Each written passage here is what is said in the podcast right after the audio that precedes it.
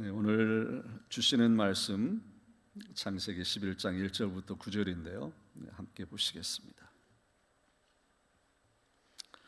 창세기 11장 1절부터 9절까지 말씀 봉독합니다. 온 땅의 언어가 하나요 말이 하나였더라. 이에 그들이 동방으로 옮기다가 신할 평지를 만나 거기 거루하며 서로 말하되 자 벽돌을 만들어 견고히 굽자 하고 이에 벽돌로 돌을 대신하며 역청으로 진흙을 대신하고 또 말하되 자 성읍과 탑을 건설하여 그 탑 꼭대기를 하늘에 닿게 하여 우리 이름을 내고 온 지면의 흩어짐을 면하자 하였더니 여호와께서 사람들이 건설하는 그 성읍과 탑을 보려고 내려오셨더라.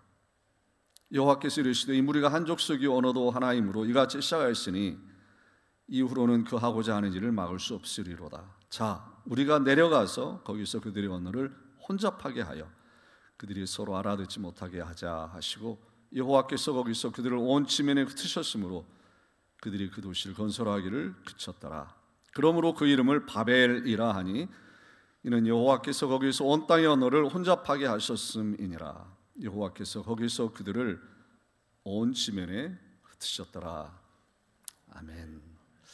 제가 말씀을 준비하는 중에 제 책상 한쪽에 놓여져 있던 아, 쪽지에 글이 눈에 들어왔습니다. 제가 어디선가 읽은 글을 메모해 둔 것인데 어, 출처는 적혀 있지 않아서 출처는 잘 모르겠지만 오늘 설교를 시작하면서 함께 여러분과 아이스 브레이크처럼 나누면 참 좋겠다 그런 생각이 들어서 어, 소개해 드리려고 합니다. 이런 글입니다.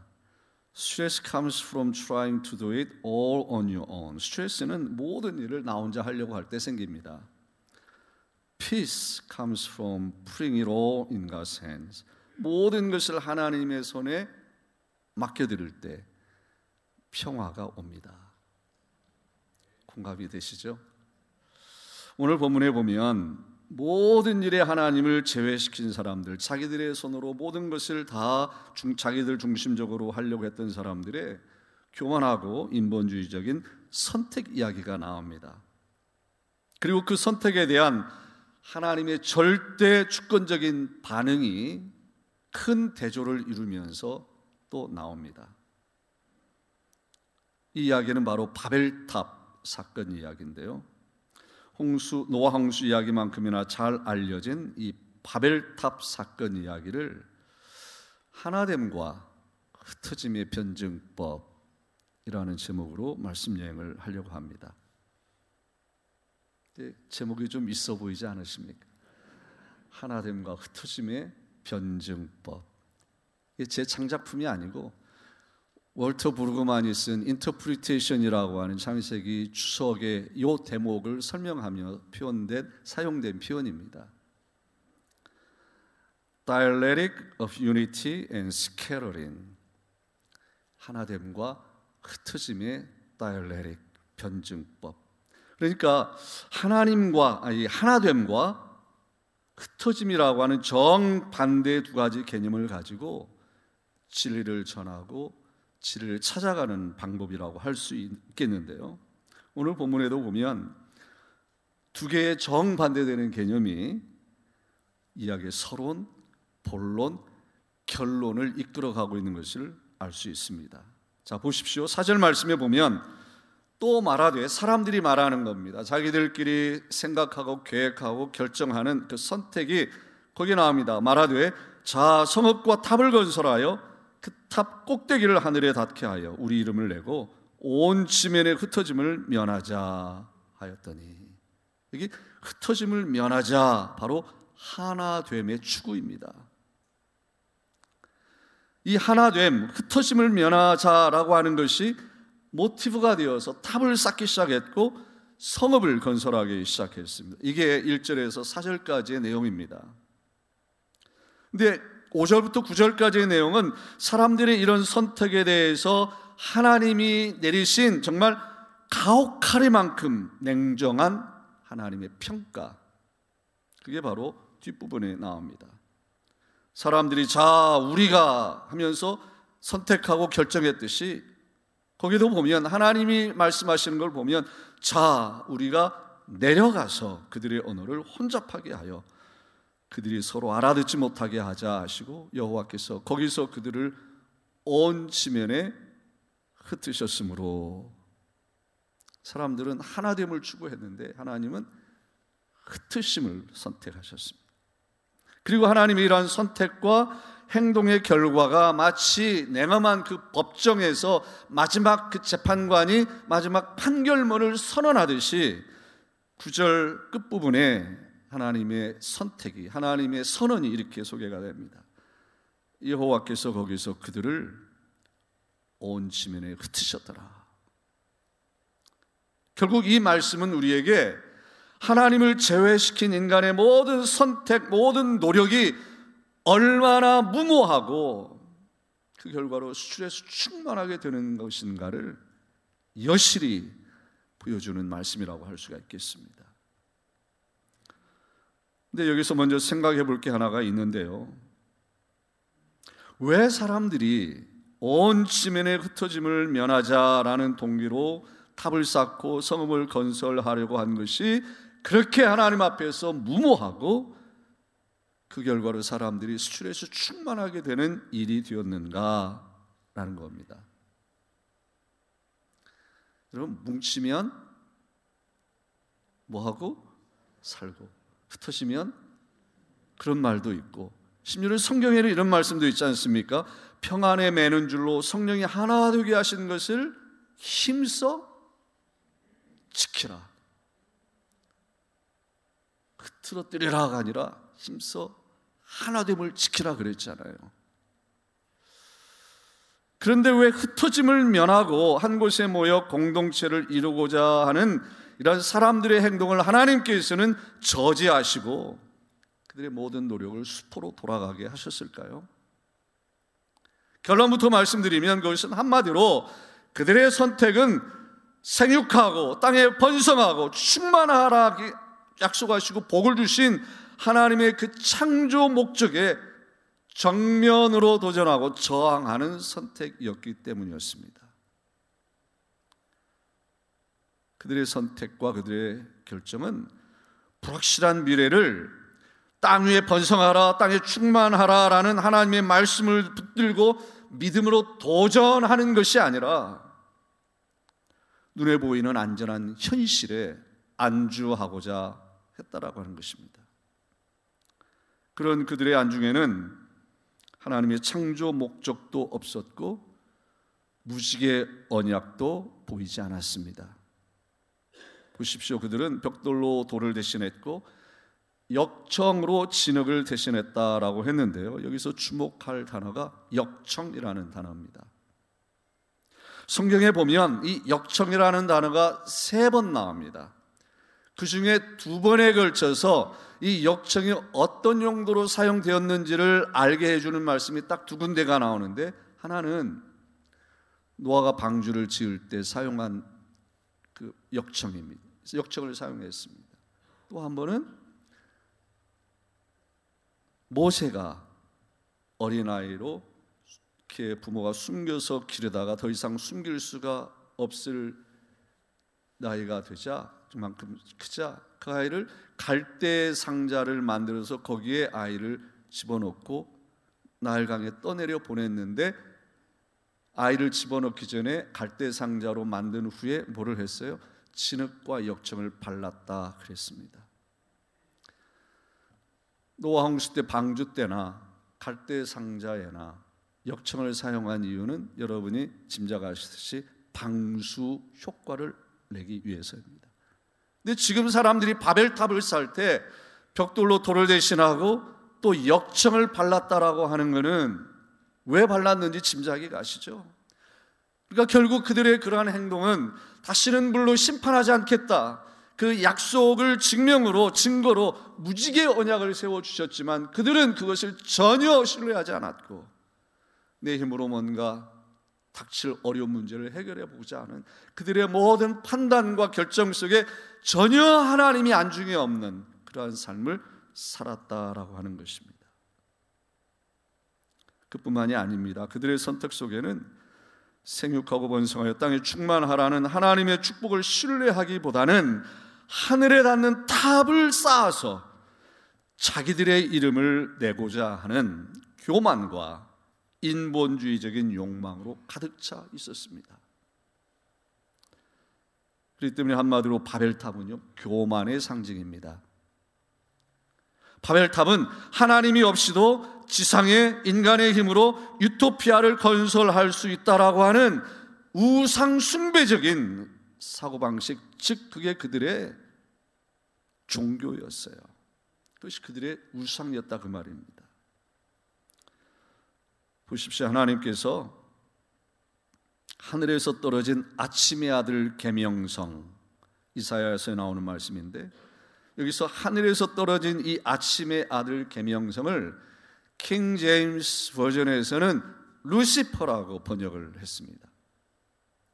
이사에서 14장 12절 이하에서는 이렇게 하늘에서 떨어진 땅에서 찍힌 그 아침의 아들 계명성 그렇게 땅에서 떨어지고 땅에 찍힌 그 이유에 대해서 이렇게 설명합니다. 오늘 말씀과 기가 막힌 이런 어, 보충 설명이 되는 말씀이라고 생각이 됩니다. 네가 내 마음에 이르기를 아침의 아들 계명성 땅에 떨어진 그 존재가 마음에 이르기를 내가 하늘에 올라 하나님의 무별 위에 내 자리를 높이리라 내가 북극지폐 산 위에 앉으리라 가장 높은 구름에 올라가 지극히 높은 이 여호 하나님입니다. 지극히 높은 이와 같아지리라 하는도다. 똑같은 일이 지금 바벨탑을 쌓을 때 사람들의 머릿속에 있었다 그 말입니다.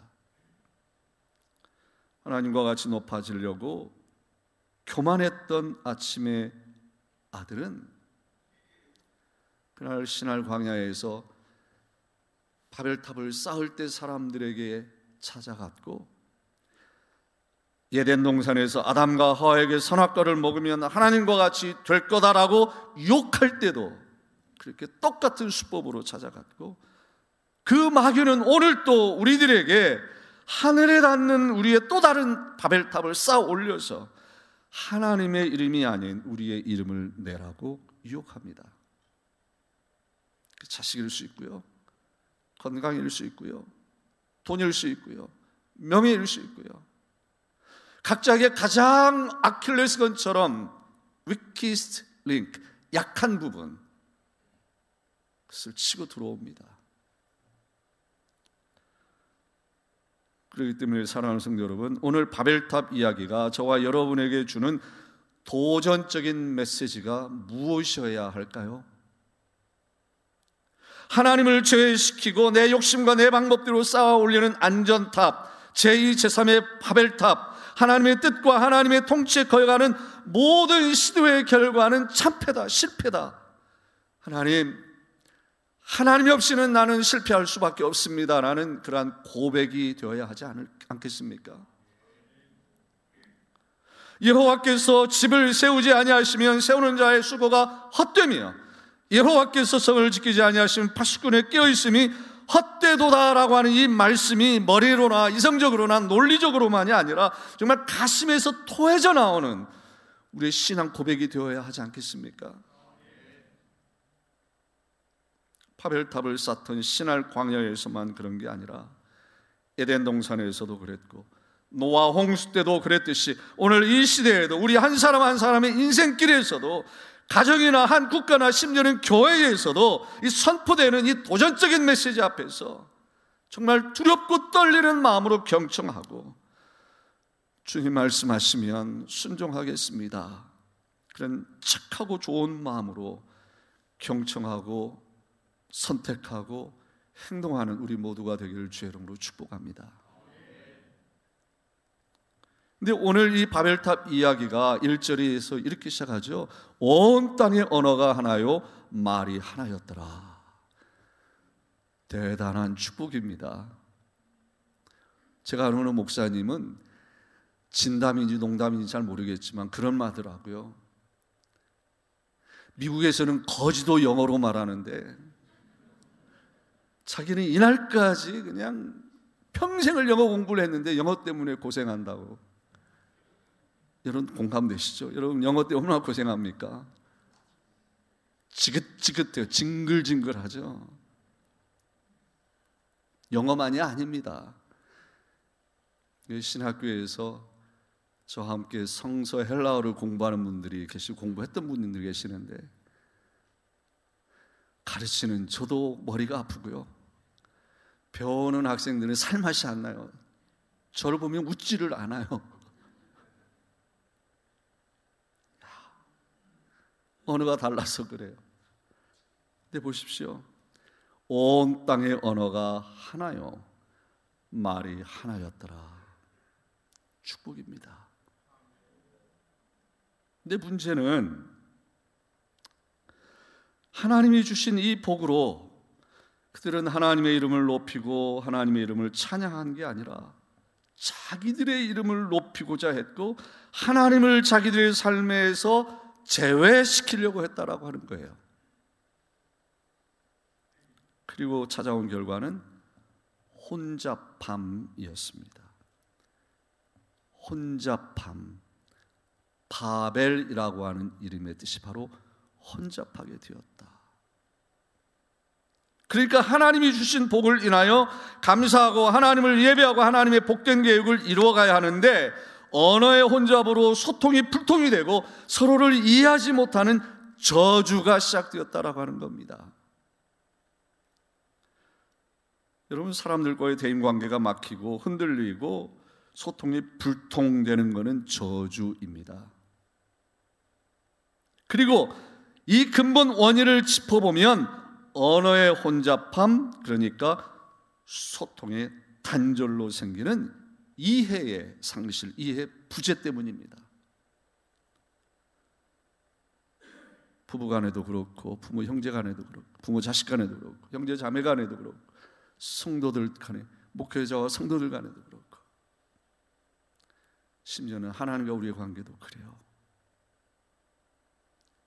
이해의 부재, 소통의 불통.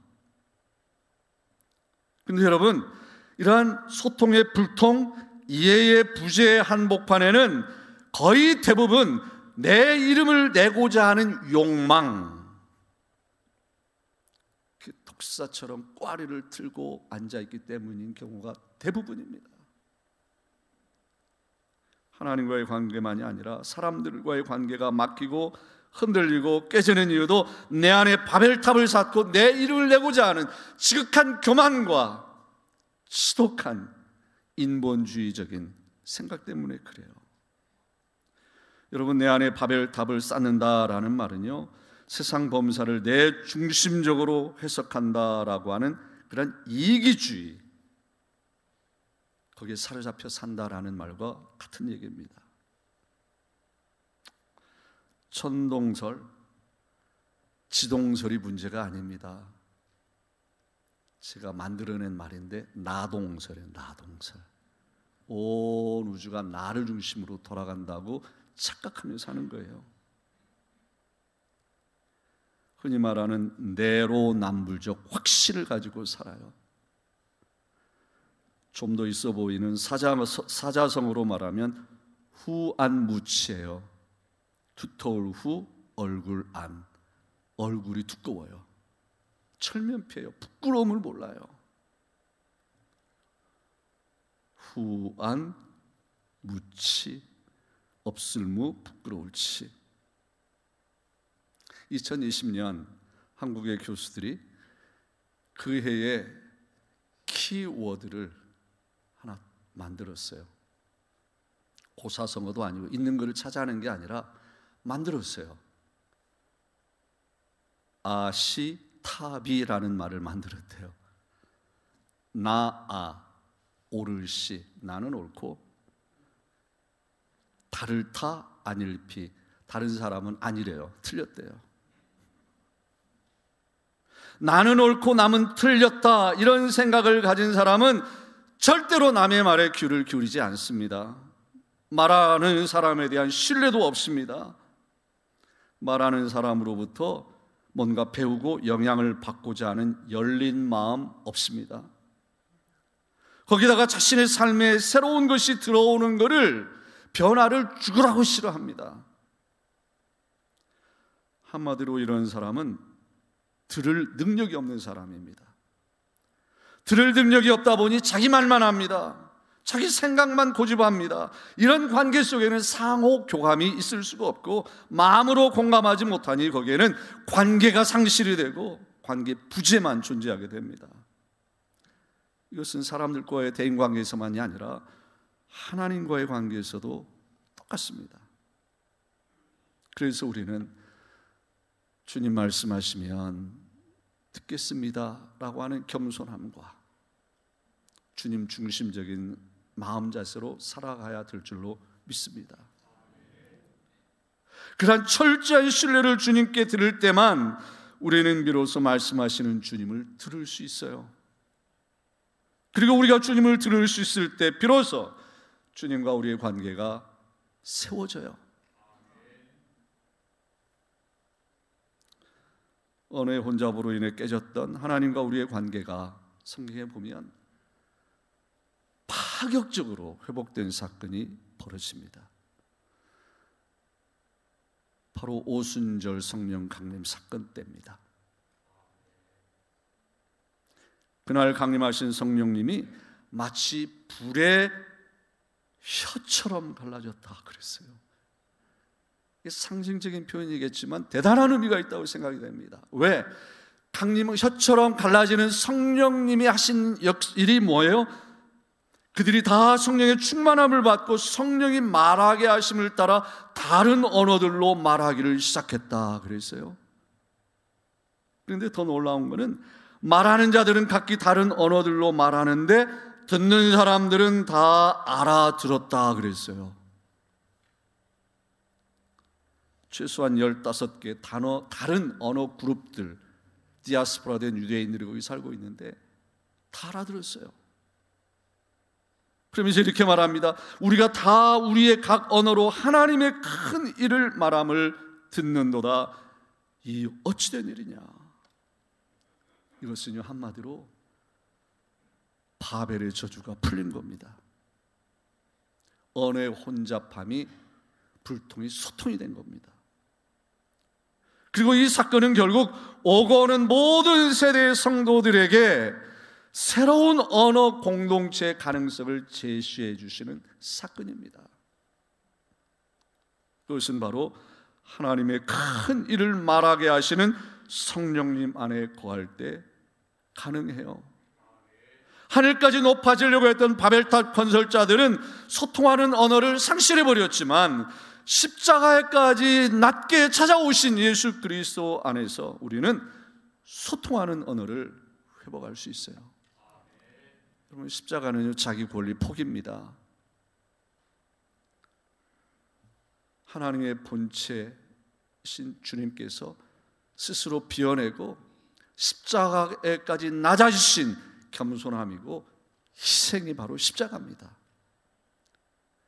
소통의 언어가 십자가 안에서만 가능하다라고 하는 말은 결국 그렇게 용서와 헌신과 희생과 낮아지는 겸손 가운데만 우리는 비로소 천국의 언어, 소통의 언어를 구사할 수가 있을 것입니다. 십자가 안에서 하나님과 소통하시기를 축원합니다. 하나님 앞에서 죄인인 것을 인정하고 사죄 은총을 구할 때 하나님과 우리 사이의 소통의 문이 활짝 열리게 될 것입니다. 십자가 안에서 사람들과 소통하시길 바랍니다. 십자가는 하나님의 본체시지만 하나님과 동등됨의 권리를 스스로 내버리고 낮아지고 남을 배려하고 희생하는 그 안에서만 비로소 우리는 다른 사람들과 소통할 수 있을 것입니다.